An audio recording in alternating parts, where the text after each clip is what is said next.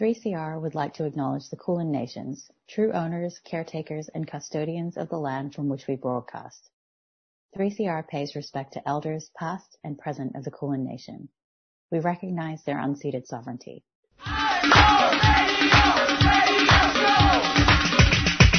This is three C R Breakfast. Oh, yeah. Alternative news, analysis, That's and current affairs. Monday to Friday, seven a.m. oh, until yeah. eight thirty a.m. Only double. Clap your hands.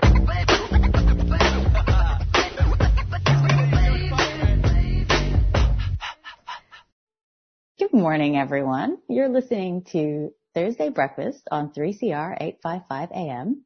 This is Priya, and um, joined with me are Scheherazade and Max. Hey, guys. Hi, Priya. How are you going? Hi, Max. Ah, oh, what a time. What a time. It's so early um, as we pre-record this. Hopefully, hopefully going to be phasing back some studio recording soon. Oh, it'd be nice to be live in the studio again and not recording this yeah. two days before the show. yeah, I like I like that sense of urgency.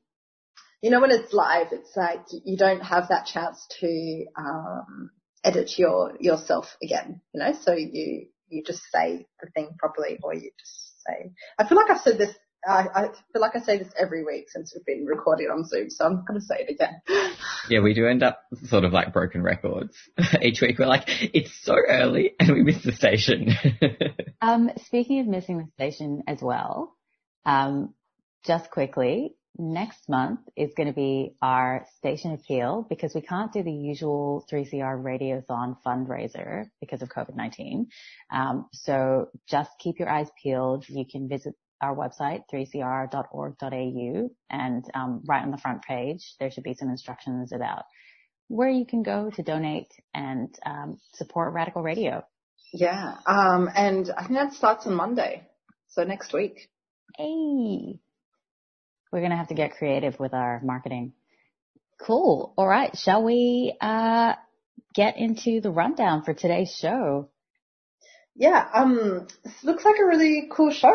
So, um, first up, we have the news with Kate Kelly. And then Max speaks with Tanya Talaga, Anishinaabe journalist and author, about her recent book, All Our Relations, Indigenous Trauma in the Shadow of Co- Colonialism. Um, after that, we're going to hear a number of poems by Darlene Silva Soberano. Darlene is a poet whose work has appeared in the Mascara Literary Review, Australian Poetry, Cordite Poetry Review, Peril Magazine, Going Down Swinging, and elsewhere. Darlene currently serves as a poetry editor for VoiceWorks magazine and is a recipient of a Heart Desk Fellowship from the Wheeler Centre in twenty twenty. Uh, and then we've got the first part of a three-part series, uh, interview series with uh, the creative minds behind Think Tanja, which is an organisation in the northern region of Morocco.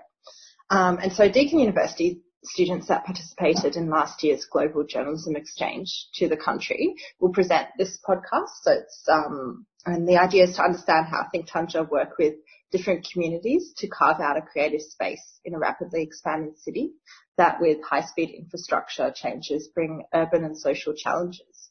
So yeah, I'm really excited about this. Sweet. That sounds amazing. I'm really interested to listen to that. Um, and last up, I speak with Jordy Silverstein, who's a historian and casual academic working at Macquarie University in Sydney, as well as Deakin, Monash and La Trobe Universities in Melbourne, about the impacts of covid nineteen on the higher education sector in so-called Australia and the way that the pandemic has exacerbated pre-existing issues in the sector. So we discuss the actions of universities, the National Tertiary Education Union, or N T E U's Jobs Protection Framework, and resistance against this from casual university workers. Awesome. Looks like it's going to be a huge show. And now we'll go to the news with Kate Kelly. Indigenous organisations in Brazil are protesting against the inclusion in a bill on emergency assistance to tribes in the coronavirus pandemic of a paragraph authorising Christian missionaries to remain in Indigenous communities. So the bill was introduced on the same day a judge had to block a missionary from being appointed as head of the Isolated Tribes Department in the government's Indigenous Affairs agencies. Evangelical missionaries have redoubled their efforts to con- contact uncontacted tribes under Brazil's right-wing president, Jair Bolsonaro, who has vowed to develop the Amazon economically and has strong evangelical support. A little bit closer to home, a sacred site in Western Australia that showed forty-six thousand years of continual occupation and provided a four thousand year old genetic link to present-day traditional owners has been destroyed in the expansion of an iron ore mine. The cave in Juukan Gorge, the Hammerleys Ranges, about sixty kilometres from Mount Tom Price, is one of the oldest in the Western Pilbara region and the only inland site in Australia t- to show signs of continual human occupation through the last ice age. It was blasted along with another sacred site on Sunday. So the mining company, Rio Tinto, received ministerial consent to destroy or damage the site in two thousand thirteen uh, under W A's really outdated Aboriginal heritage laws, which were drafted in nineteen seventy-two to favour mining proponents. One year after consent was granted to blow it up, an archaeological dig intended to salvage whatever could be saved discovered the site was more than twice as old as previously thought and rich in artefacts, including sacred objects. Rewriting the Act was listed as a priority for Labor before their election win in two thousand seventeen, and last month Aboriginal Affairs Minister Ben White pushed back the final consultation on his draft bill until later this year due to the coronavirus pandemic. And a leaked department letter has revealed that the Morrison government is demanding un- um, employment agencies be proactive about scheduling employment appointments with unemployed workers, despite mutual obligations being suspended until first of June. This has given a green light for agencies to sort of ramp up their tactics and force unemployed workers into pointless appointments and claim government commissions of uh, about of three hundred seventy-seven dollars per initial appointment. So the A U W U dem- is demanding that this punitive system, which has been deemed not for not fit for purpose by employees and the Senate, be immediately scrapped and replaced with a genuine employment service run by public service servants that actually helps unemployed workers through this crisis. So they've started a petition asking the government to ditch mutual obligations, which you can sign on Megaphone. And that's it for Thursday's headlines.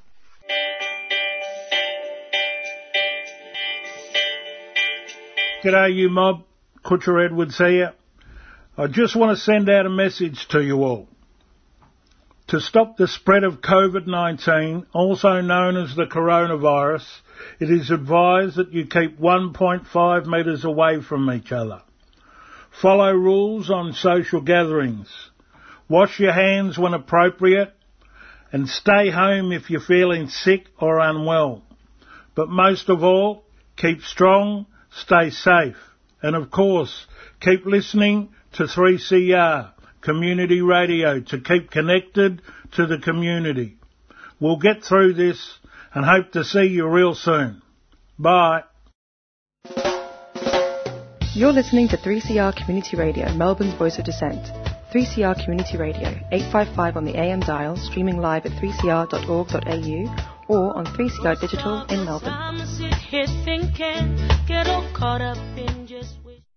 You're on three C R Thursday Breakfast, eight fifty-five a m, and now we have the great pleasure of being joined by Tanya Shalaga on the show. Thank you so much for joining us, Tanya.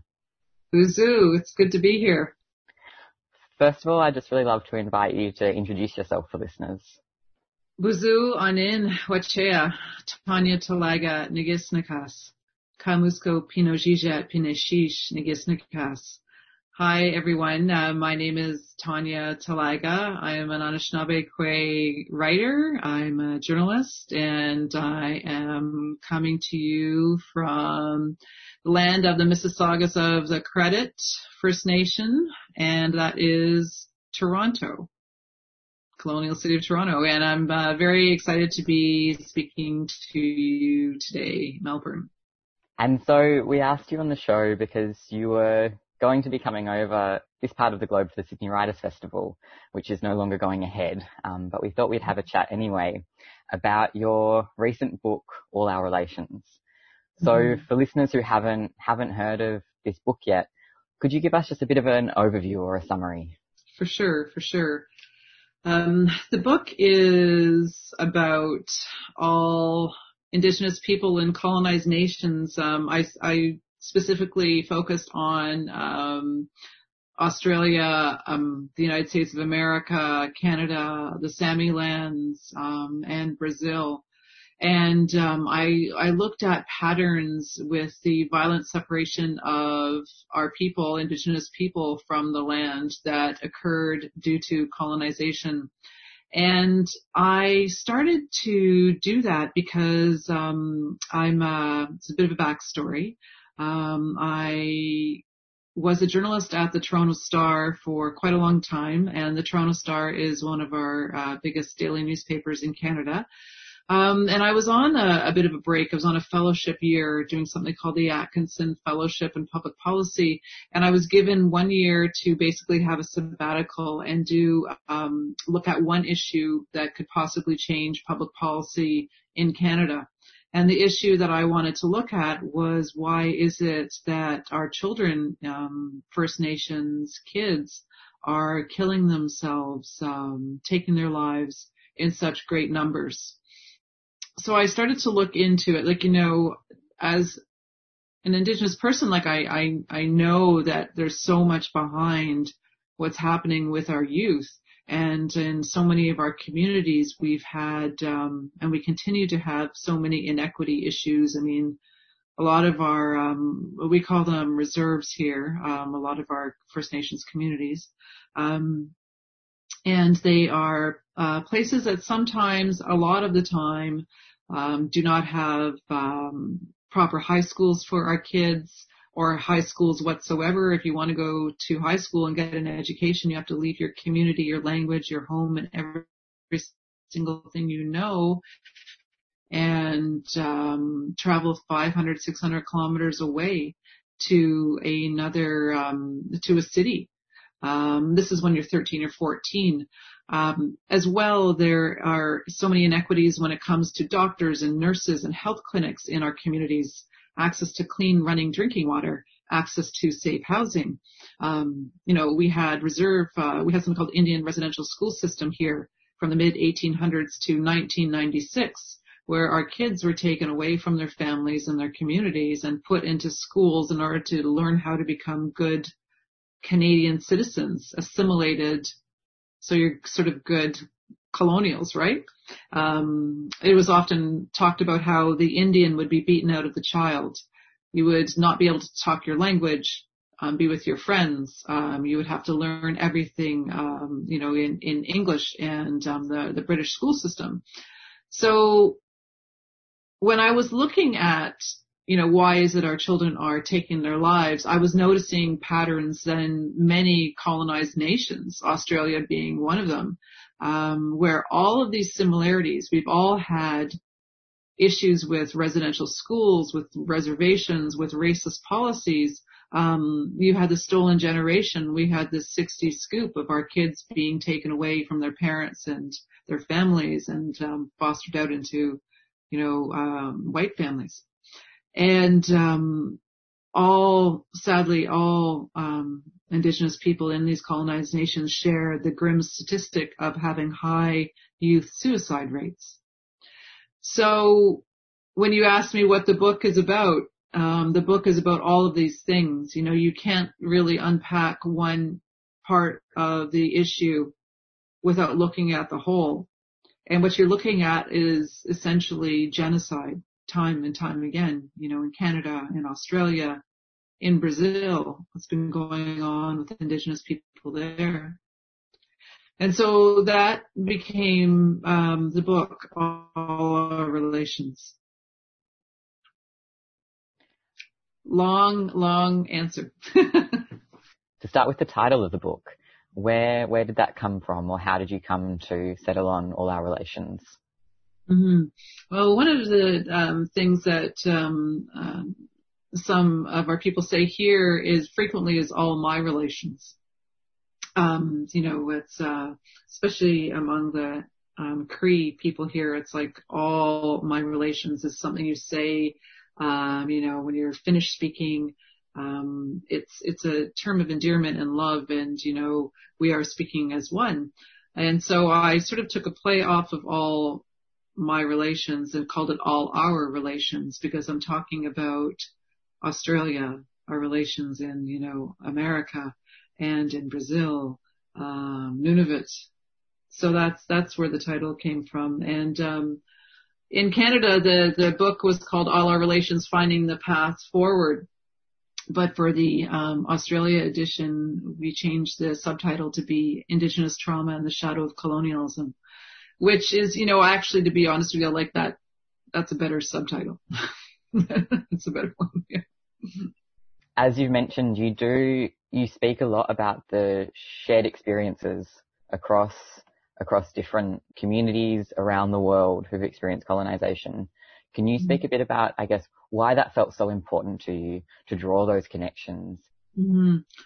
Um, you know, it was just, a, it was pretty interesting to, to try and find, um, research on all of this. And, um, when I started to write the book, All Our Relations, um, and I was on the fellowship and I was researching why is it, you know, children in our communities are taking their own lives. I, I did it the, you know, the sort of the Western typical way. I started reading all the medical studies I could.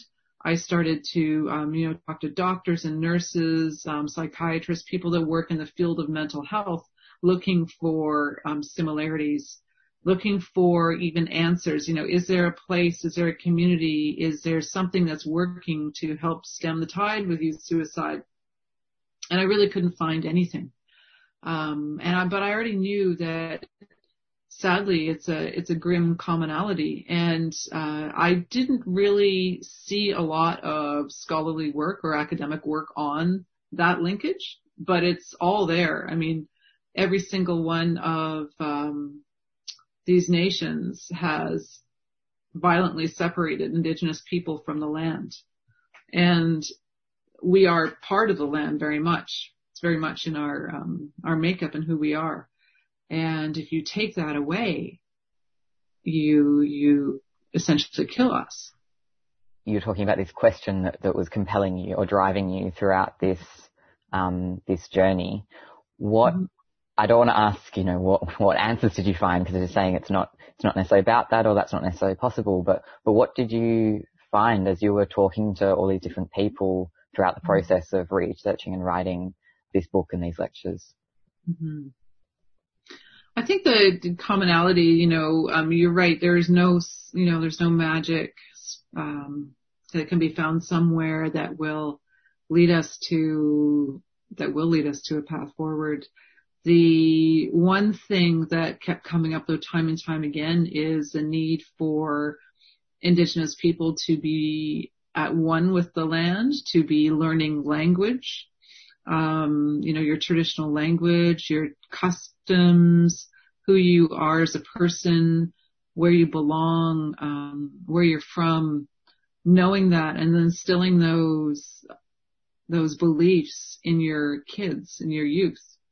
Helps them be proud of who they are, because in so much of uh, of our society, in Western society, there's been the um like in here in uh, on Turtle Island in North America, there's a perception of, you know, um basically Indigenous people were hanging around in loincloths waiting to be saved.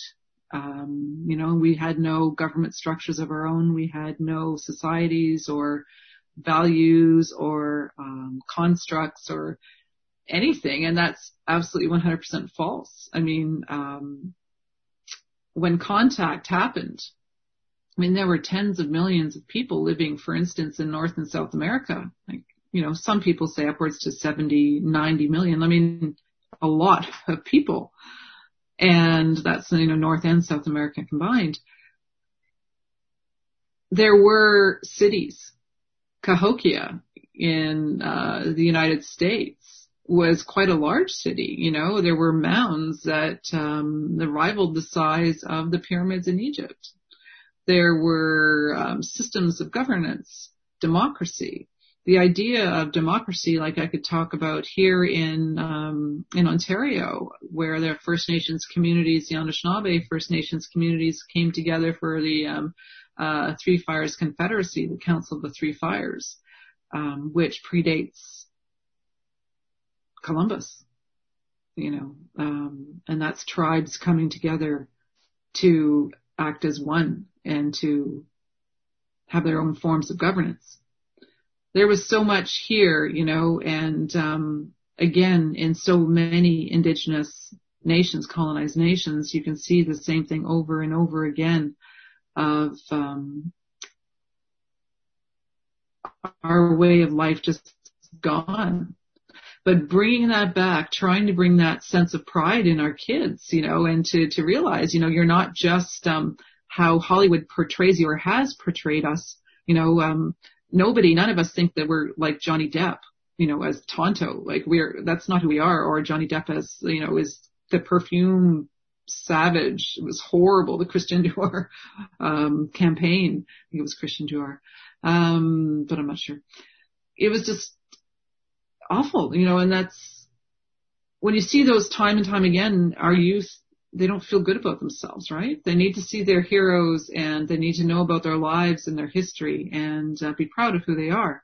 That helps with how to find a path forward, learning your language, getting back in touch with the land, um, remembering who you are. And you just mentioned Columbus, and I don't know if um, you know, but here on the twenty-ninth of April, that was the anniversary the two hundred fiftieth anniversary of Captain Cook's landing um, right. on this continent. And so I was wondering if you could speak to the importance, you know, the fact that you can't have a conversation about, about you know, the, the number of Aboriginal and Torres Strait Islander young people dying by suicide, the number of First Nations young people dying by suicide around the world without talking about the dispossession of land and the foundational lie of terra nullius here, like in so-called Canada and elsewhere around the world. Mm-hmm. It's absolutely true. You know, when Captain Cook landed in uh, Australia, I mean, Australia's got such a fascinating history. You know, people have been there. Well, if you're a First Nations person in Australia, you say you've been there since the beginning of time, you know, and that appears to be quite true. And, you know, there are um, traces of people in Australia far before first humans were found living in Africa. There is such a rich history in Australia, you know. Um, Australia was not the dust bowl or the dust bin, like not saying that it is now, but you know, with the, with climate change and um, how the land has changed because of the introduction of cattle and sheep and pigs, you know, stomping all the grasses and um, changing the landscape and ruining what was there before. And the people that lived in Australia um, s- since forever, they had their own system of, you know, growing grasses, their own root vegetables. Um, the land was not as dry and as arid as it is now. And that, instead of being celebrated when Cook arrived, it was obliterated, right? And land back and treating people with equity is the only way for any of us, I think, to go forward. And when we think of things like climate change and, um, you know, Australia and Canada, we see horrible forest fires and effects of climate change and the warming earth. But there's so much to be learned from Indigenous knowledge and from how we can return to that, should be thinking about that. You know, don't pave the parking lot. Get the grasses back. Look at what was there before. And then maybe, maybe slowly we can start turning things around. There's a comment somewhere in the book, and I'm afraid I can't remember who it's by, but around... around decolonizing the healthcare system and the mental health care system. Mm-hmm. And I wanted to hear your thoughts on that, because then there's another part where you talk to someone who speaks about how these systems, it's not that they're failing Indigenous people around the world. They've been designed from scratch to, you know, to be, to be mechanisms of genocide themselves. Mm-hmm. You know, one of the things that have been looked at here is just this bit of a microcosm of what I was talking about earlier about returning to land and how important that is to returning to uh, ceremony and to uh, tradition. And if you look at what the Sami have done in northern Norway, um, I went to Lakselv, uh, northern Norway, um, and actually with Doctor Helen Milroy, um, who is an incredible, um, as you know, uh, Australia's first Aboriginal female psychiatrist. And we went to Lakselv, uh, Norway, uh, just outside of it, um, and to visit the Sami um, Sami people. And they have um, they've started a for youth, um, sort of a, a mental health treatment, but in the Sami tradition. And it's really quite remarkable because they're taking youth that um, are at risk, and they're also bringing their families, and they're treating the whole family um, in order to treat that youth in traditional Sami ways, using language, using the land, using culture. Um, and that is proving to be a success in northern Norway. Um, and other people are beginning to study what the Sami have done. It's called the SANKS program. And um, it's quite remarkable. And it's so true as well, you know, because we believe, like as an Anishinaabeg person, you believe that we're all connected, you know. Um, each part of my body is connected to the other. In Western medical science, you've got a podiatrist, you've got a dentist, you've got like, you know, an oncologist and, um, you know, somebody that does um, bone health. Um, in our way, it's, it's all connected. Your spirit is connected to your body, and you have to treat everything as a whole. And that's what the SANKS program, the Sami program, is also doing. And you also have to know that it, in order to treat youth, you have to treat the parents too, or whoever the caregivers are. Because if a youth is in crisis, mental health crisis, oftentimes the family is, right? The parents are. The parents could have addiction issues or other problems. And no matter how much you treat that child to make that child better, you have to make the parents better too. Otherwise, nobody gets better. As a journalist, what's the importance of challenging the sort of the dominant model of, of def- deficit reporting when it comes to conversations in the media around the suicide of Indigenous young people? Mm-hmm. Oftentimes, I, I know this has happened here in the mass, in the uh, mainstream media in Canada. Um, Indigenous suicide is talked about in numbers. You know, oh, it makes the news because there's, you know, thirteen, there's thirteen youth from Attawapiskat on the James Bay coast, and they, you know, have tried to take their lives in eight hours. And so the numbers are the story, and that. That gets broadcast on T V, on, you know, in your newspapers, wherever, radio. But no one takes a look at the child, right? And the, and the, the fact that you're talking about children or youth and, um, what that child is, has been through, and where's that child's story? You, I think that we all have to humanize these stories. So you're talking about the individual as well. It's not just these numbers, and look at the circumstances. You know, you don't have to just talk about one person's and, you know, expose that person's name and everything else, because there's a, again, a second school of thought of, you know, do we publicize, do we write about suicide? But look at the issues surrounding an attempt or a death, like the community. Why is it thirteen youth in Attawapiskat are, um, you know, tried to take their lives? What's behind that? Oh, then you look at the community, start reporting out on the community, you find that there is a housing shortage, and so many of the kids are stuck in homes like that are um, falling apart or moldy, and they're they're living with their their moms, dads, aunts, and uncles in a tiny little space, um, no privacy. There may be addiction issues. There may be issues of violence. I mean, like, there are so many things that could be going wrong, or just the general, you know, you, you're a youth and you're growing up like this, and you're looking on Facebook or on the internet, um, and you're seeing all these other youths with these incredible lives, or, and it's, it's, it's different, or you're being bullied online. by other people in your community. I mean, there's just so much surrounding that. And so you have to, to change the narrative, dig deeper and find out what are all these issues. And a lot of these issues get back to equity and get back to human rights. And we can change that as a society. And that's the narrative that has to be talked about. I noticed that in, in media reporting here, often youth suicide is spoken about as an unspeakable tragedy. That, like that, that gets used a lot, that term. And of course it is. But I wonder your thoughts on the importance of, of, of speaking about suicide.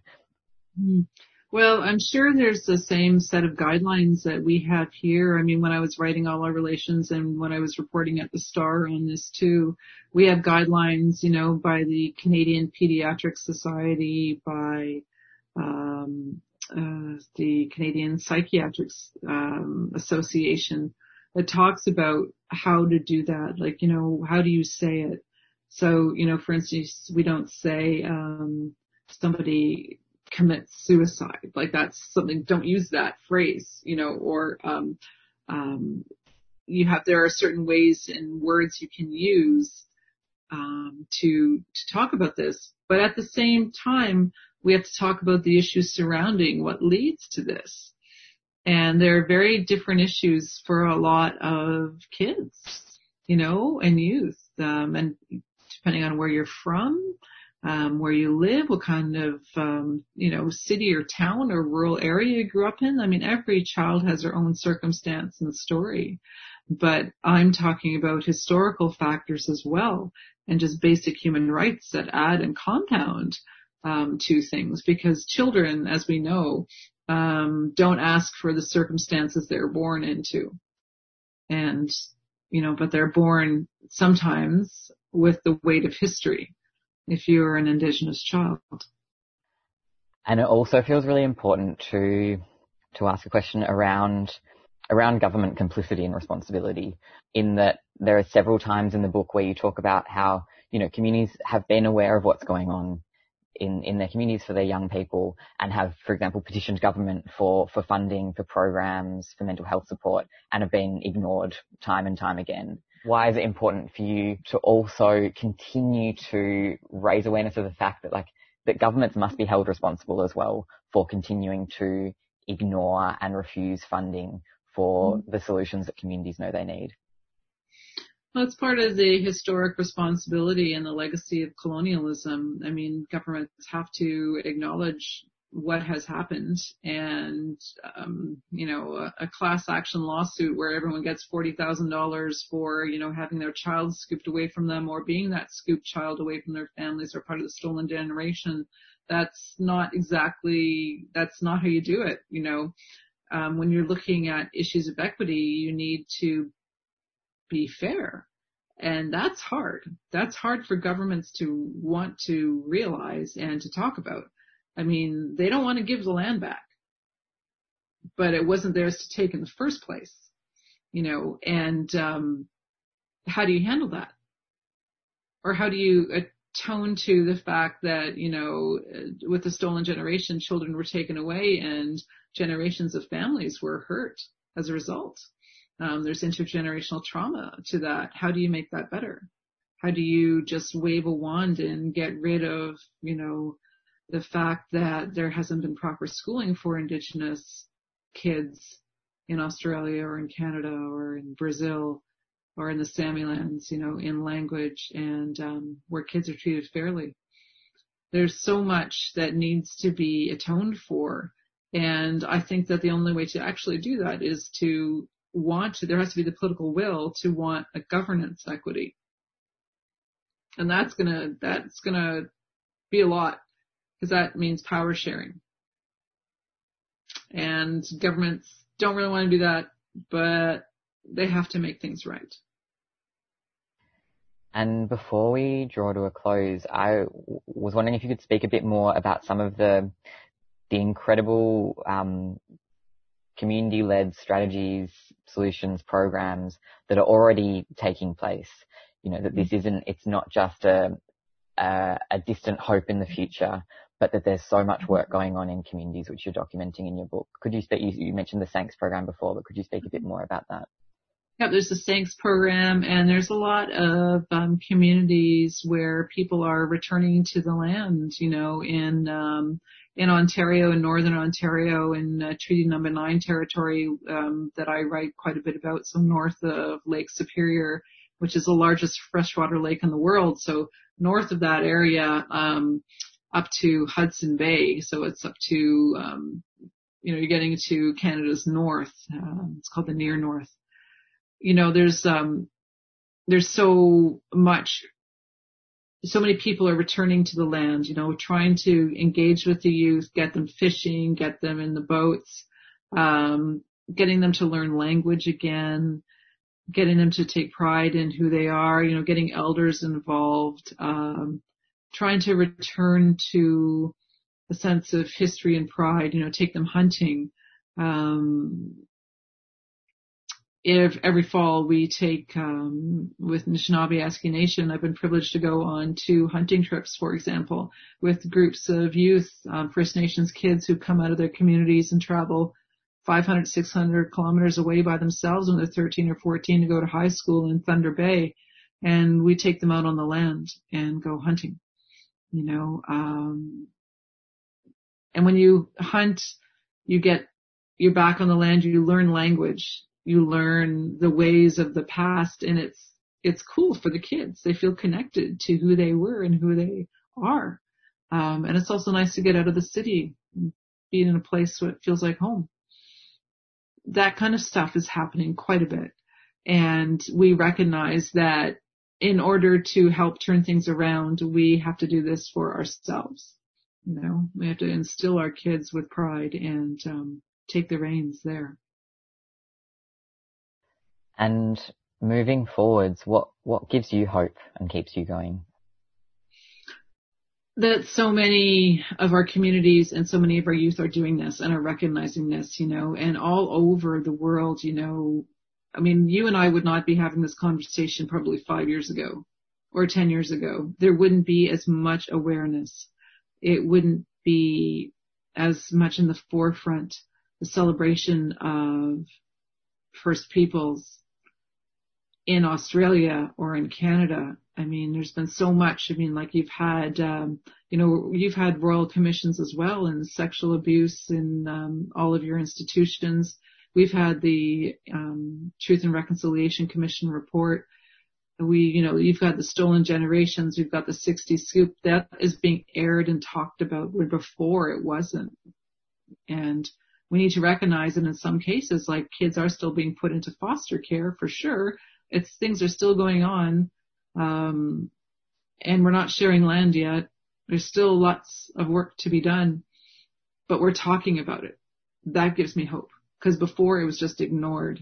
But enough people are aware of what's happening now, and just even looking at climate change and what's been going on in the world, and it shows you that we need to come together and start listening, perhaps, to those of us who have Indigenous knowledge and could find a way forward. And before we wrap up, are there, is there anything that we haven't had a chance to talk about that you'd like to mention? Um, I'm really sorry that I didn't get a chance this year to come to Sydney and Melbourne and Bendigo. I was so excited to come to visit with everyone, and I hope that in our new normal, in the after of this pandemic, that I will get the chance to do that. We really hope so too. Yeah, lastly, how can listeners find out more about, about your work? Um, thanks for asking that question. You can find, I have a website. It's uh, w w w dot t talaga dot c a. Um, I'm on Twitter too, at Tanya Talaga. Um, and uh, we actually have, um, in June, I've got some new work coming out based on the seven uh, grandfather teachings. So seven teachings that are passed down to us that we lead our lives um, as Anishinaabe people in and around the Great Lakes. And um, that's going to be an Audible podcast in June. So that'll be out. Yeah. Amazing. Um, or maybe we can have another chat later in the year then. That'd be great. That'd be wonderful. Well, thank you so much for joining us on Thursday Breakfast Tenure. It's been such a delight. Kishi miigwech, everyone, and good morning.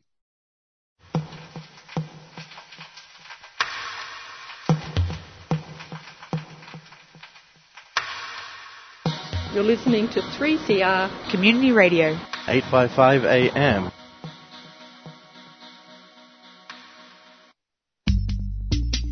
Fitzroy Legal Service has launched a free information and advice phone service for people who have been stopped, questioned, fined or charged for breaching the new COVID nineteen restrictions. Have you been fined or charged under the new laws? Or stopped and questioned by police for being outside? Call zero four three four, one three six, five zero one, weekdays between nine a m and five p m. That's zero four three four, one three six, five zero one. Or head to fitzroy dash legal dot org dot a u for more information. You can also report incidents at covid policing dot org dot a u. Fitzroy Legal Service is a three C R supporter.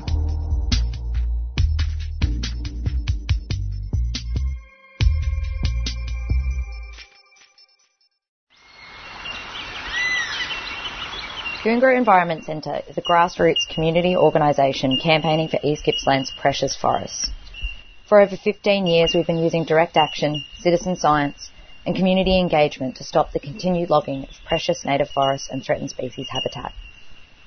After this summer's terrible bushfires, there's an even greater urgency to protect what remains, and the Victorian Government haven't ruled out plans to log the small fragments of unburnt forests and so-called salvage log in burnt areas. It's now so important that forests and wildlife are protected so they can recover. Head to gecko dot org dot a u to keep updated with the latest news and to get involved. Gecko acknowledges the logging is happening on the stolen lands of the Gunnakurnai and Bidwell and Monaro people, and that sovereignty was never ceded. A three C R supporter. You're listening to three C R Thursday Breakfast on eight fifty-five A M. Next up, we'll hear a poem by Darlene Silva Soberano. This poem is called You Like the Smiths? There's someone in class today who looks like you. She's got the hunch of your back, the spread of your teeth, and your hair when we were seventeen. But she's not you, and I'm sorry for that, but I'm glad, and I'm sorry for being glad. Sorry I never called you again. Sorry this is gonna be the year I don't forget about your birthday, but won't send you a text. Sorry about ignoring you at the party last year. You know which one. Sorry you'll never be a passenger in my Mini, when we had so many memories in my mother's car. The Christmas lights on that street in Windham Vale, and the time we sat singing, To Die by Your Side is such a heavenly way to die. All the windows down, a country road. I'm sorry I never looked over at you like you always wanted. Sorry we never got the scene in the film right before the truck hits the car. I swear that was never about love, but about safety, which I suppose are the same thing anyway, which is all to say I loved you from our fifteen-minute drives to our two-hour drives and to the trip to Sydney we planned but never went. And I loved you when we walked. I loved you when we sat on your bed listening to Stevie Nicks singing, Well, here you go again, you say you want your freedom. Well, I got my freedom now, and I listen to Stevie Nicks still, and think of you singing, I've been afraid of changing, 'cause I've built my life around you. Well, I hadn't back then, and I still haven't now, and I'm sorry for that too. This poem is called, Wanted to Tell You Something All Day. I looked at the top of the tree, leaves against the sky. I asked the top of the tree, what do I do? What do I do with all my love for her? The trees gave me no answer because they were the trees.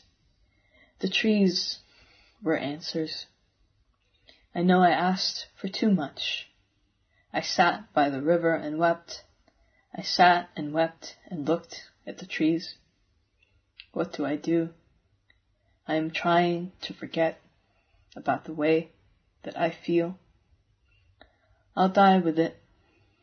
I don't want to die with it. Love you. Hope you know.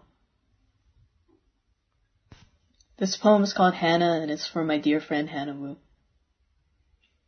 Most days, I think I'm waking up to a phone call, but it's really just Hannah sending me eleven texts in a row. We do call in the evenings instead of the daytime to make it feel more like a homecoming. And I am thinking Hannah's accent is my favorite accent. Hannah's voice is my favorite voice. On the phone, I don't say I love you. I say I pay attention to the way you walk. When you walk towards me, I feel I should move out of your way and join the flowers, the flowers that line up to watch you walk. Sometimes when Hannah speaks, I watch her eyes slowly lose their focus on me. I watch her brain move away from earth, bending towards heaven. She tells me all the things that she knows. I am learning. I am having the time of my life sitting across from her in the library. This poem is called This Song is Dedicated to My two thousand nine Honda Jazz, and it is after Frank Ocean. One. Not to bring up the past, but I still believe that everything worthwhile begins on the floor of a dirty motel room. The sheets unwashed, the ashtray cracked, the plastic cups, and a note that said, "Please do not throw away the cups." I promised myself I wouldn't speak of longing anymore, but I am still thinking of the night we talked about perfect places. That summer, we were nineteen at the same time that Lord was nineteen. We were young and full of running, the coast clear with stars. I'd driven us in my mother's car. We were both a long way from home, and the party was slipping out of our bones. I said, I haven't been kissed in two years. If someone kissed me right now, I think I'd turn into drops, which was too honest even for that night, and I wanted to turn off the radio. I should have talked about the threesomes I almost had instead. Frank Ocean was singing about nights again. Want to see Nirvana, but don't want to die yet. Two. When we woke up, your playlist reached Lonnie Bro singing, Maybe one day you'll get to kiss me, kiss me, kiss me.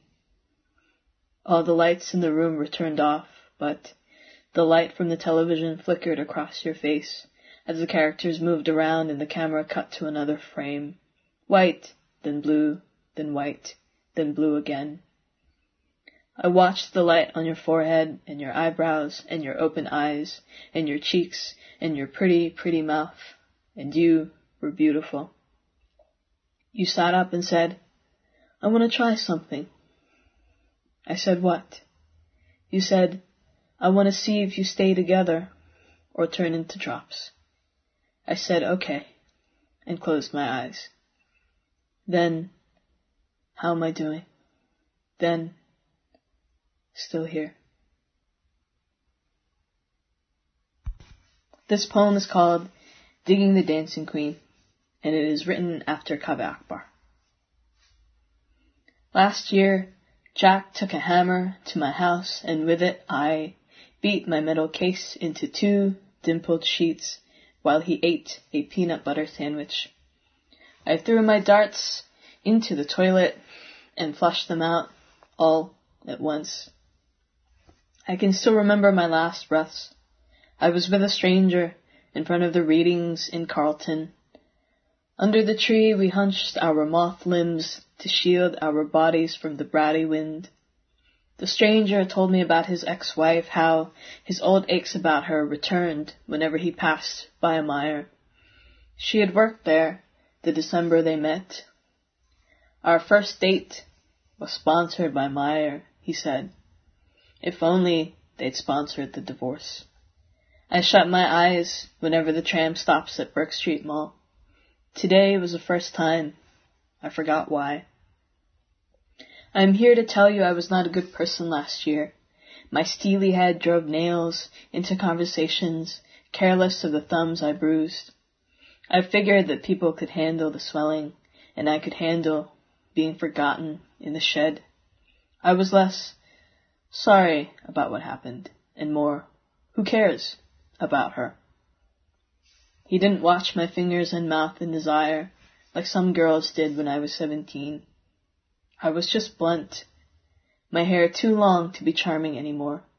My paper voice crumpled and tossed to the wind.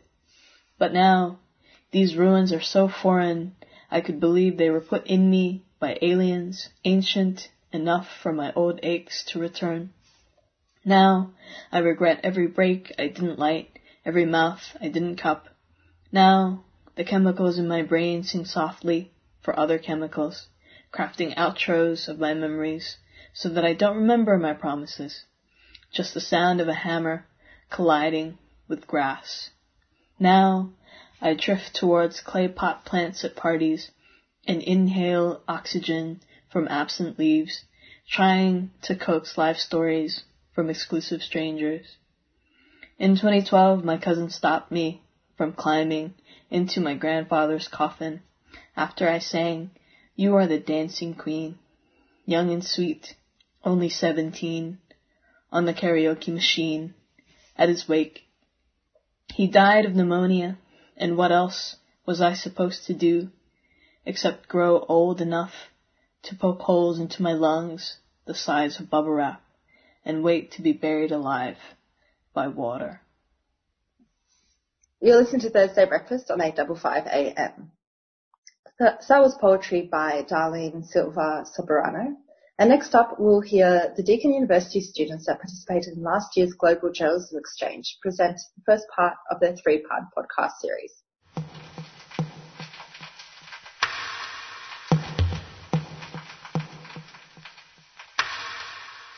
You're listening to three C R Community Radio, eight fifty-five a.m. You're listening to Thursday Breakfast on eight fifty-five a.m. Today we're joined by two students from last year's Global Journalism Exchange in-country program to Morocco. Hi and welcome. Can you tell us a little bit about yourselves and what Global Journalism Exchange is? Hi, I'm Ebony. Hi, I'm Shannon. Global Journalism Exchange is a not-for-profit organisation working to improve cross-cultural understanding by fostering better informed journalism. Last year, the program took us and three others from Deakin University to Morocco. Uh, and so you guys have been working on a podcast series. Can you tell us a little bit about this podcast series? This podcast series explores Tangier, a rapidly expanding city in northern Morocco, through the lens of Think Tangier, a non-for-profit organisation. Founded in two thousand sixteen, Think Tangier is a cultural platform that highlights the urban challenges arising in the city of Tangier, a region that has experienced rapid growth in a very short period of time. The organisation seeks to address the impacts of urbanisation by bringing together everyday citizens and members of the creative community, such as architects, artists, urban planners and researchers. Their goal is to advocate for better urban planning and enhance the individual and collective experience of people living within urban environments. The podcast will be structured as a three-part series, with each episode exploring a different yet interconnected theme that is at the heart of the organisation. We will begin by looking at urbanisation. In this series, we are joined by the creative minds behind Think Tangier, with co-founder Amina Mourid and Think Tangier's communication manager Yusuf Al-Idrisi. Great. So what we're going to do is we're going to play each episode over the next three weeks. So firstly, we're going to play the first episode, but can you tell us a little bit about what this first episode discusses? Absolutely. So to begin, Jonathan McQuee will be talking with Amina and Yusuf about urbanisation in Tangier.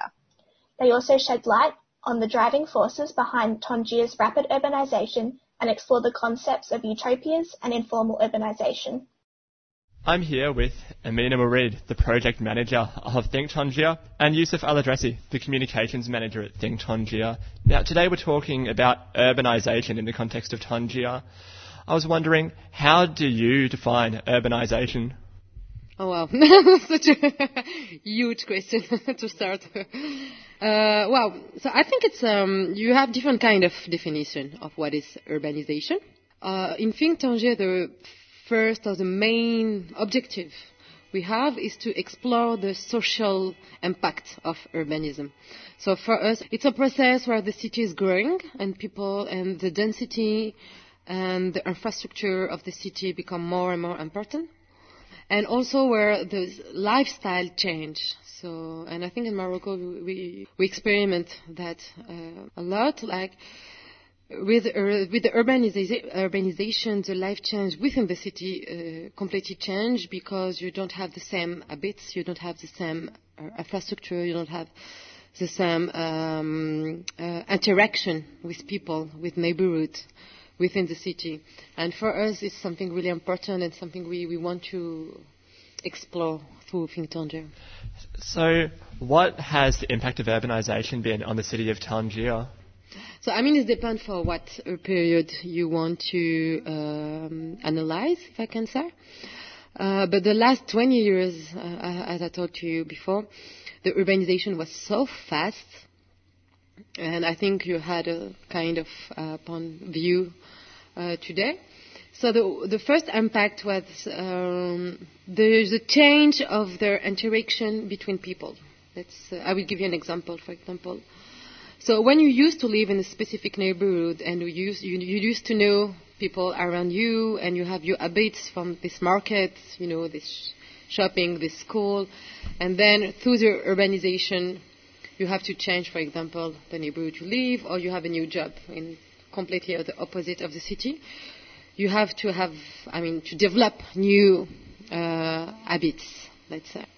And we had a very interesting uh, example during the tour about the line on the train station, for example. This is something, one of the impacts.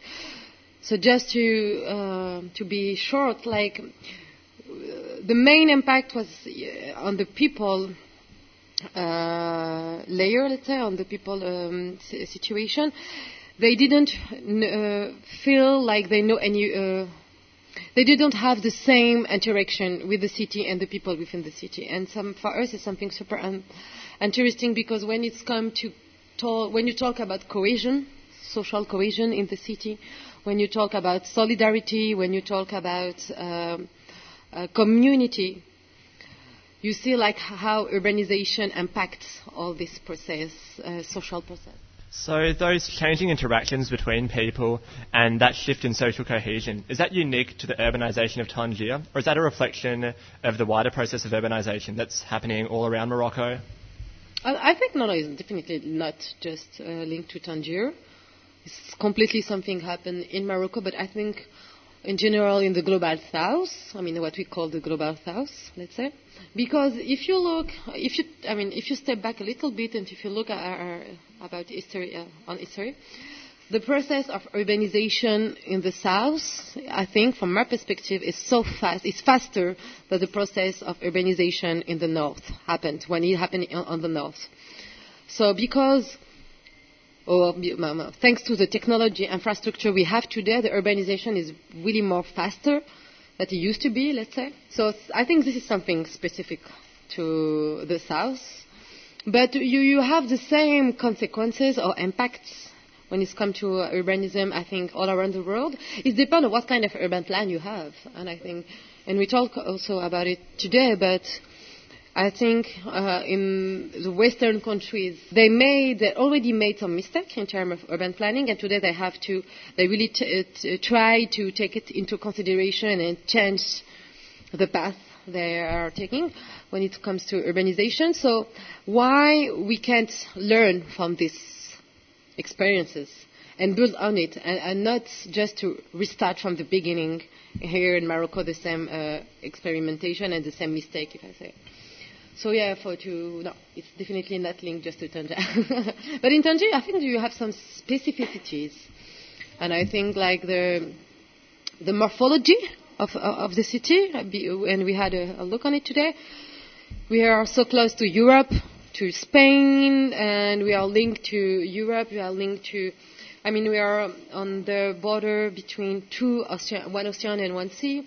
So for sure we have some specific uh, impacts, let's say, uh, in Tangier, and also because of the lo local and current situation here in Tangier with the migration in both sides, not just uh, from the south to the north, but also a lot of people from the north are coming to the south and to, to Morocco. So yeah, it's super interesting to see and to uh, to live under this uh, urbanization today. So you mentioned that the process of urbanization has been incredibly rapid in Tangier. What's been the driver of such rapid urbanization? It was um, a political wish and vision. So... Um, because Tangier has a strategic position today. I mean, from, it always has a strategic position. So um, the Moroccan government wanted to take uh, part or take advantage of this strategic position. So he decided to develop all the north of Morocco, and specifically Tangier. And one of the main drivers was the economic uh, investments, let's say, with the fair trade zone. So we have different, uh, plenty of um, companies, foreign uh, companies, who settle here now in Tangier and or in the region. So yeah, the, the economic investment, the economical investment was, was one of the main uh, driver, and tourism, for sure, was also an, an, another driver. So today, lots of the work of Think Tangier. You're working on a project, if I understand correctly, based around this concept of utopias. And also you work a lot in the area of informal urbanisation. I'm wondering if you could uh, talk a little bit about the connection between those two concepts. Yeah, good question. So when we started to think about the informality and we wanted to explore this theme, uh, like how the city... I mean, how people in, in within the city live uh, through informalities, activities, interaction, economy, was super interesting. And we didn't want it to, uh, we didn't want to romantize it, you know. Sometimes when we talk about this specific uh, sociologic, let's say, phenomena, one of the uh, danger is to, you know, have a like romantic narrative around it. We didn't want it to, to, to reproduce it. But at the same time, we wanted to explore it as, uh, and let's, ha I mean, the goal was to also to, to, to see some hope through, I mean, at the end of this exper exper experimentation and explore exploration. So this is uh, why uh, utopia comes. When, you, uh, when it comes to think the future of the cities, if you think just with specific technique, uh, scientific uh, case or boxes, it didn't let you uh, some enough space for dreams and enough space for hope and enough space for creativity. So for us, exploring utopias, uh, exploring informality and their utopia, informa uh, informalities, utopias, uh, it allows us just to be more creative, to be more... Um, free in the sense of thinking, but also in the way like, I mean, utopia is, it's also a way to be politics, to, to be like, to have a politic uh, statement in the way uh, of um, thinking about ut utopia societies and utopia's futures. Oh, you want to say something? I don't. I think like generally like we are like we link the informal or uh, like uh, the informal urbanism as something very bad, very dystopian, very unstructured, very something that we should simply like avoid or just erase. Like the idea here is to, as uh, Amina said, like bring some kind of hope and see more or less the positive side of of this informal. Like not that not that we advocate the informal as such, but there are a lot of um, informal practices that um, that we find good. Like for example, the interaction, like the proximity. Like for example, when you when you go to an informal neighborhood, you you find that people connect to each other. Like they know each other. They are some sort of family, and this is some sort of connections that we find in the informal spaces. We don't find them, for example, in the big cities. Like there is a huge uh, individualism that people don't necessarily know each other, they don't know their neighborhood, uh, and uh, like all these aspects like converge to like create some sort of informal utopias, like out of these uh, positive incomes and outcomes, I would say. Um, so Youssef, you mentioned the communal aspect of these informal communities and also the individualisation that you see within the larger cities. I'm wondering if you could talk a little bit about the social divides within Tangier. Like, what are the fault lines that separate people to avoid them uh, forming these communal utopias? I, I think the um, like the, the biggest aspect I would say, like, because it's something that we find um, like in Tangier and in different cities here in Morocco, is like it's generally the the uh, the neighborhoods that we find in the periphery of the city. Like generally, this, the like the center of the city, it's um, like it's becoming like um, due due to globalization, like it's becoming more individualized, like its uh, its technological aspect, and this like interferes also with the, the human relations. So I think like um, the the wall, like there is no clear wall like between the this uh, this individualization and the, the communal like interactions. But I would say like it's generally that we find it also here in uh, in, in Tangier. For example, in the center of Tangier, like in downtown, like you can find, for example, like more aspects of uh, individualism, but like in the periphery, like we we still have this uh, this these connections between different uh, kind of, uh, of communities. So so I think um, like this is one of the main aspects that we find here in our culture, like in like in the Moroccan culture, in different kind of areas. Like there are different areas here in uh, in Morocco, like we found this this uh, the same aspect, but with the globalization, like this individualism has been more present, but not in all uh, all the areas of the city. So you've mentioned urbanization leading to more individualism, especially in the in the city. I'm wondering, how have the informal communities on the outskirts of Tangier adapted and innovated to combat the growing trend towards individualization that urbanization has brought? We can't talk about um, informal communities. We talk about informal neighborhood, let's say, because they are not, uh, what do you say, uh, controlled by, uh, not controlled, not planned by the, by the states. Uh, we can also talk about uh, informal practices. For example, the informal transport, which is also not a public transportation, but more communitar- commun- no, communitarian. communitarian transport, but not about informal uh, communities. But what we can see, if I understand your question, for example, in this, on, on those specific neighborhood, like informal neighborhood, there is a strong sense of community, definitely. And also, I think also the um, typology of The, the architecture of the neighborhood, maybe it separates those neighborhoods from others, but at the same time creates a sense of belonging to the community. Very strong, and we experimented. Uh, I think it's, it's, it's, this is not something new in Morocco. Like we have a huge sense, of, I mean, traditional sense of family, of community, of, of hospitalities, and more Islamic sense of, of it. So, yeah, but um, just to come back to the previous question, you asked something about, uh, and I think just to add on what you said, uh, Youssef said, I think urban spaces they are, they are really important, because if you have urban space who allow people to exchange, to meet, and we have an example on the coast side, because you have concrete everywhere, and one part of the coast side is made uh, with grass and uh, trees. And just this part is always crowded by people. So the way you plan and uh, you, the urban space, the, p- the public space, and the law also, because in Morocco you don't, for example, for artists you can just play music outside, there is specific law, or to have specific, uh, you know, cultural event outside.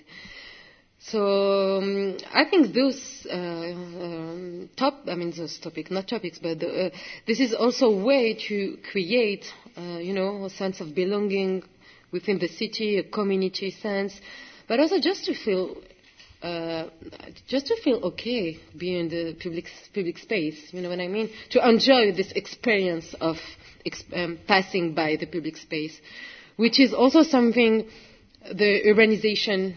Uh, this kind of urbanization, let's say, because I don't think it's uh, proper to urbanization, but when you rationalize the way you plan the urban space, I mean, you have the, for example, university here, your house here, and your market here, and you will think, okay, I need to take this bus to go to my university and this one to go to my market.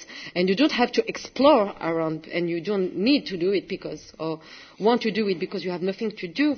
You don't, uh, I say you don't enjoy what is public space. And the local authorities, I think they have a responsibility on that because the city belongs to everyone, and we should feel, you know what I mean, um, more um, included on on this. Awesome. So thank you so much for those fantastic points you've made about innovation. It's really encouraging to hear about how communities in Tangier have adapted and innovated to these global forces that are shaping the city. So, Amina and Youssef, thank you so much for your time. It's been a real privilege to hear what you've had to contribute. Well, that was Jonathan McQuee speaking with Amina and Youssef about urbanisation in Tangier. If you would like to find out more about Think Tangier, you can follow them on social media at Think Tangier, or visit their website, think dash tangier dot com. And that is Tangier, T A N G E R. In the next episode, Adair Winder speaks with Youssef and Amina about creative spaces, places in the community where artists can come together and work on their creative projects. That was Shannon and Ebony, wrapping up an interview by Jonathan McQuay. All three participated in the Global Journalism Exchange twenty nineteen Journalism Program to Morocco that saw Deakin University students visit the country for two weeks to enhance their cross-cultural journalism skills. You're listening to three C R, eight fifty-five A M. You're listening to Thursday Breakfast on three C R, eight fifty-five A M. We now go to an interview with Jordi Silverstein, a historian working at Macquarie University in Sydney and at Deakin, Monash and La Trobe Universities in Melbourne. Jordi and I will be talking about the impacts of covid nineteen on higher education in so-called Australia, where the pandemic has exacerbated pre-existing issues in an already casualised sector. We discuss the actions of universities, the National Tertiary Education Union, um, or the N T U U's Jobs Protection Framework, and resistance from casual or sessional university workers and graduate students. Hi, Jordi. Thanks so much for taking the time to speak with me. Thanks so much for having me on, Priya. Um, so I was wondering if you could perhaps begin by maybe introducing yourself a little bit past the institutional affiliations. Um, so what do you do? Um, why are the proposed cuts to the university sector so important to you?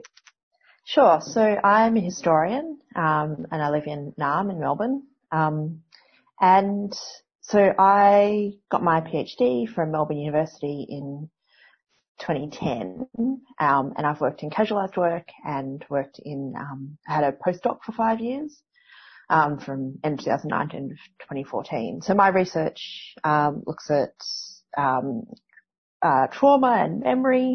It looks at child refugee policy. It thinks about histories of crisis. Um, I also look at like Holocaust humour. Um, I look at all sorts of things around the ways in which um, communities make themselves. Basically, kind of, you know, it's what I really do. Anyway, that's kind of what I do. But um, yeah, so I've been working, I guess, for a while in the sector. I've been um, employed in jobs at universities um, since two thousand six. First as a tutor when I was doing my PhD, and then um, a bunch of different jobs as a research assistant and tutor. So I guess, yeah, this is, I'm kind of all in on a career in higher education, um, which is terrifying, um, and I guess terrifying for anybody who, if, you know, anybody in the world who has kind of put all their chips into one kind of workforce or, or you know, place of work. Um, So, you know, as you said, the problems predate um, COVID, predate Corona. Um, universities, as part of a colonial project, that's their history in Australia, and that's really fundamental to why they're deeply problematic um, and why the problems are so entrenched and require mass, large-scale change. Um, universities are extractive. Um, Use, um, the other day there was a forum um, uh, uh, that went all day as part of the N T U's um, National Day of Action, and Tess Ryan in the morning, um, a Burrupai uh, scholar, was talking about universities as extractive, and I think that's really important for us to remember that they're not set up to be warm, fuzzy institutions um, that support the people who work within them. They're, they're set up to be part of that colonial extractive process, whether it's extracting our knowledge, extracting our time, our labour, our insights. Um, and there's ways to work within that and around it and to play with it. Um, but there are these fundamental issues within universities. Um, so I guess that's, you know, at the same time as I'm kind of all in within the university sector, I'm also very aware of these problems and these challenges and the need to do the work of reimagining what higher education could be um, within Australia and internationally. Yeah, definitely. And as somebody who's also affiliated with a couple of universities, I totally understand that difficult position around uh, trying to imagine something different within the sector while working within a colonial institution.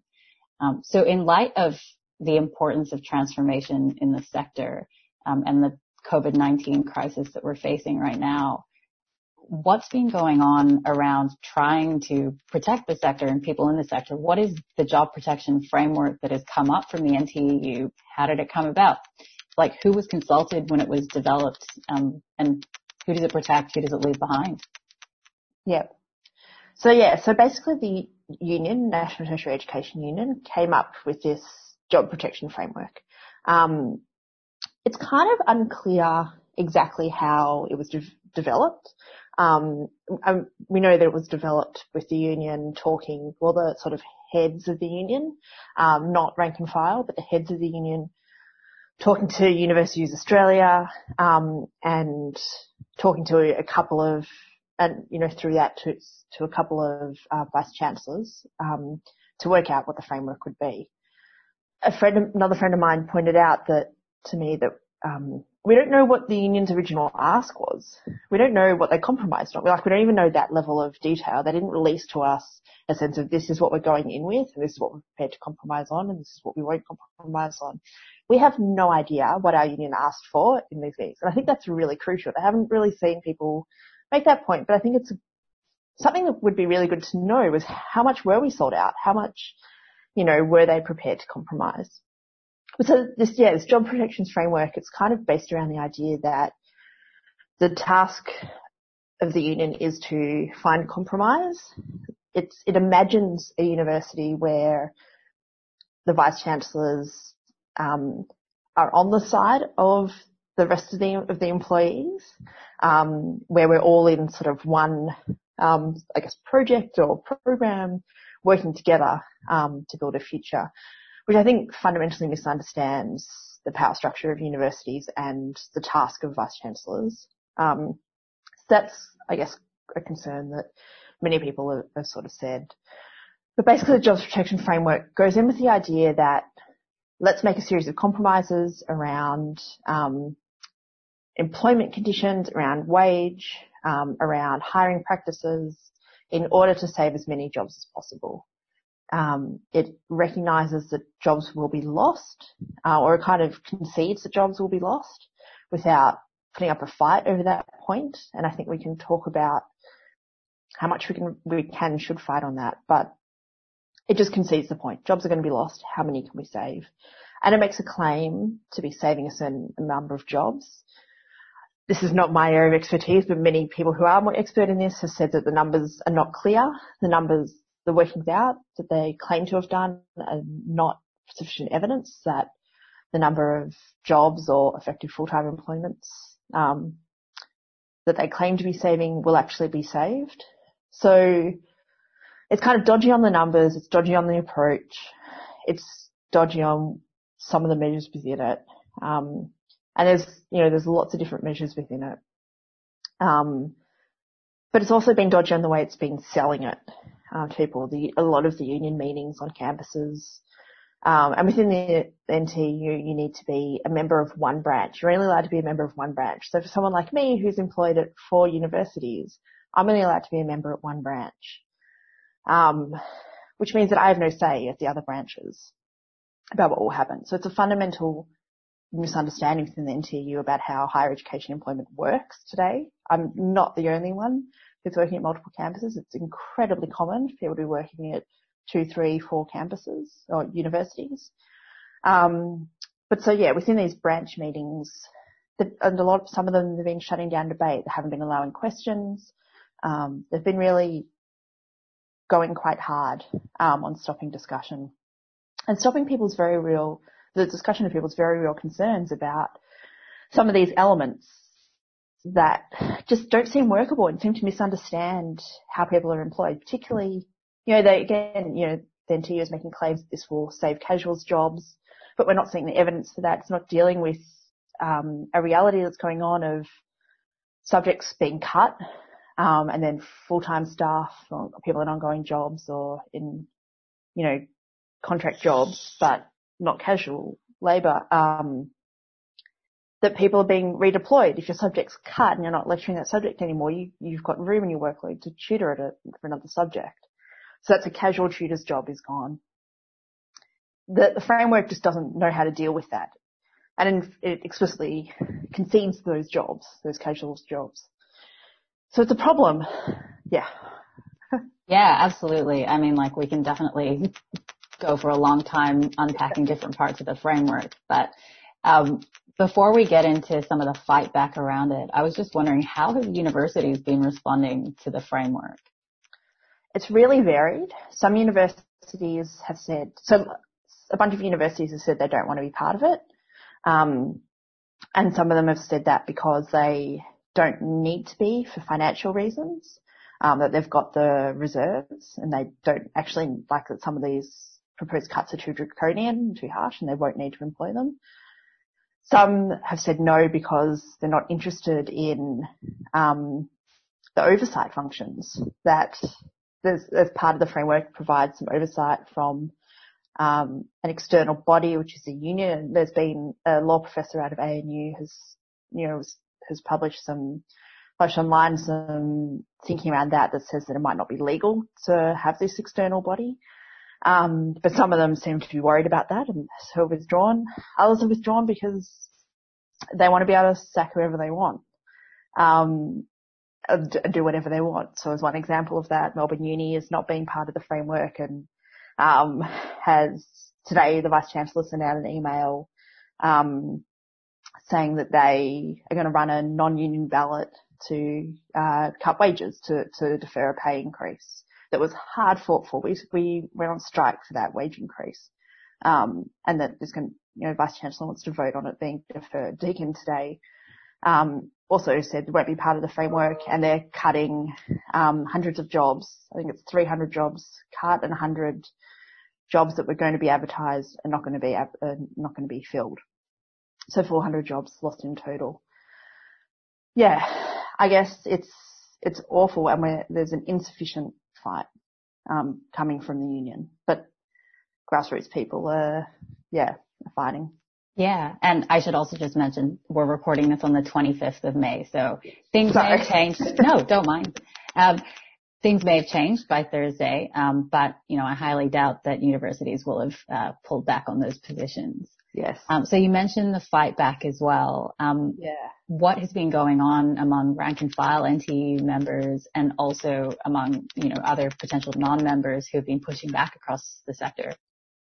Yeah, so the pushback has been huge, and yeah, it feels like it's, it's like, every minute of every day, things are changing. Um, so yeah, I'm sorry. I, I, yes, I should have said that today was Monday, um, because it's really, I feel like, you know, I think four different pieces came out today.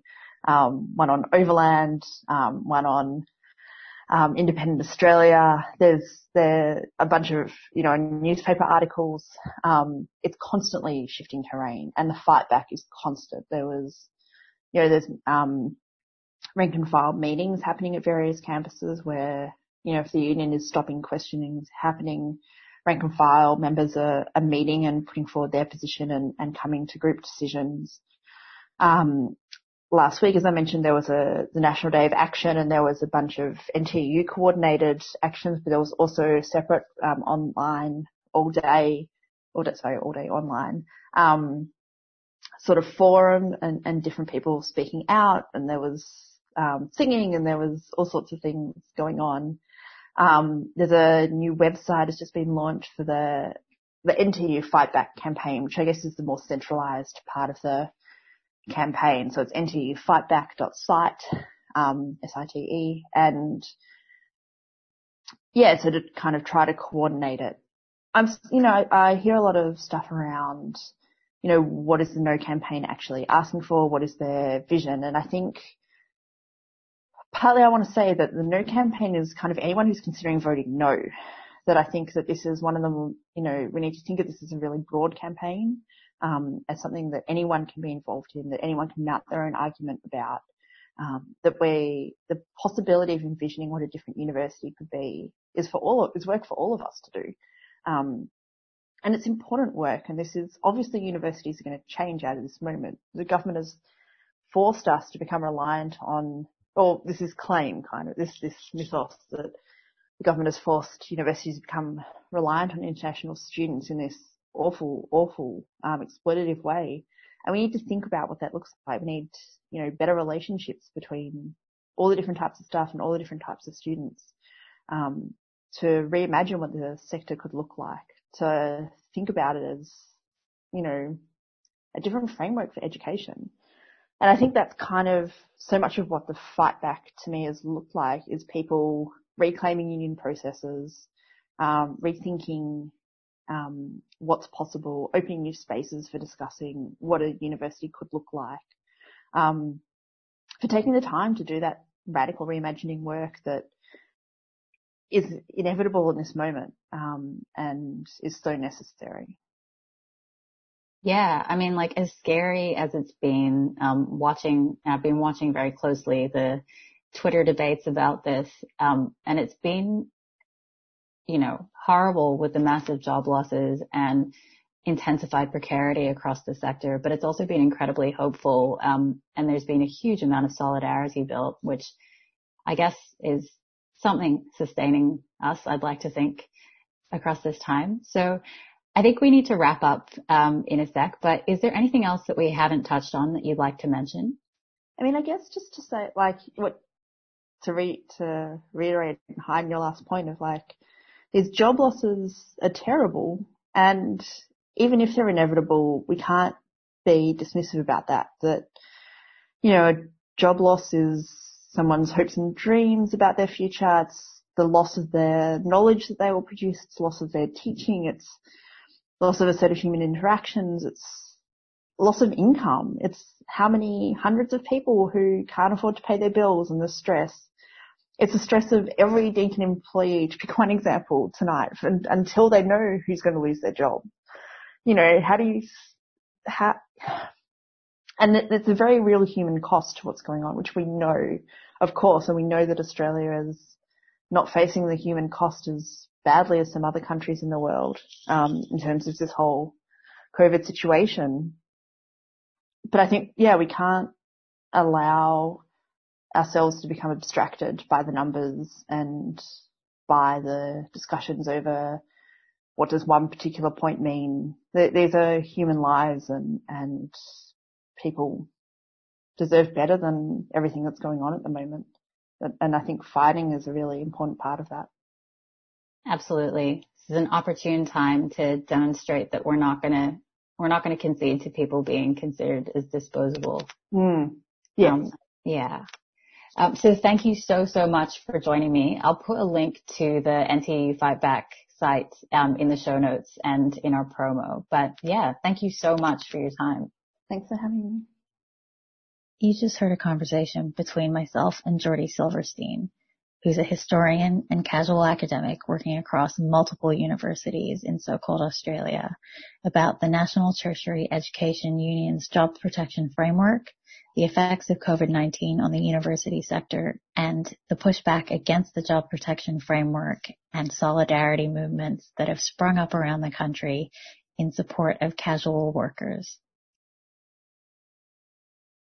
What a huge show, as usual. So we started off by hearing Max speaking with Tanya Talaga about her new book, All Our Relations, Indigenous Trauma in the Shadow of Colonialism.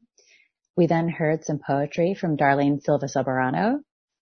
After that, um, Scheherazade brought us the first part of the Think Tanger interview series from Deakin University students uh, as participating in the Global Journalism Exchange Program. And finally, I spoke with Jordi Silverstein about the N T E U Job Protection Framework and the state of higher education in so-called Australia. What a massive show, guys. Yeah, it was so great. I reckon that's all we have time for today on Thursday Breakfast. Um, and now we go to Lost in Science. And we'll be back next week. So see you later, alligator. See you, alligators. three C R Breakfast would like to thank the New International Bookshop, Melbourne's radical independent bookseller and venue, for their financial support of this program. You can find Nibs in the basement of Trades Hall in Victoria Street, Carlton, or check them out at nibs dot org dot a u to find more information about upcoming discussions and events.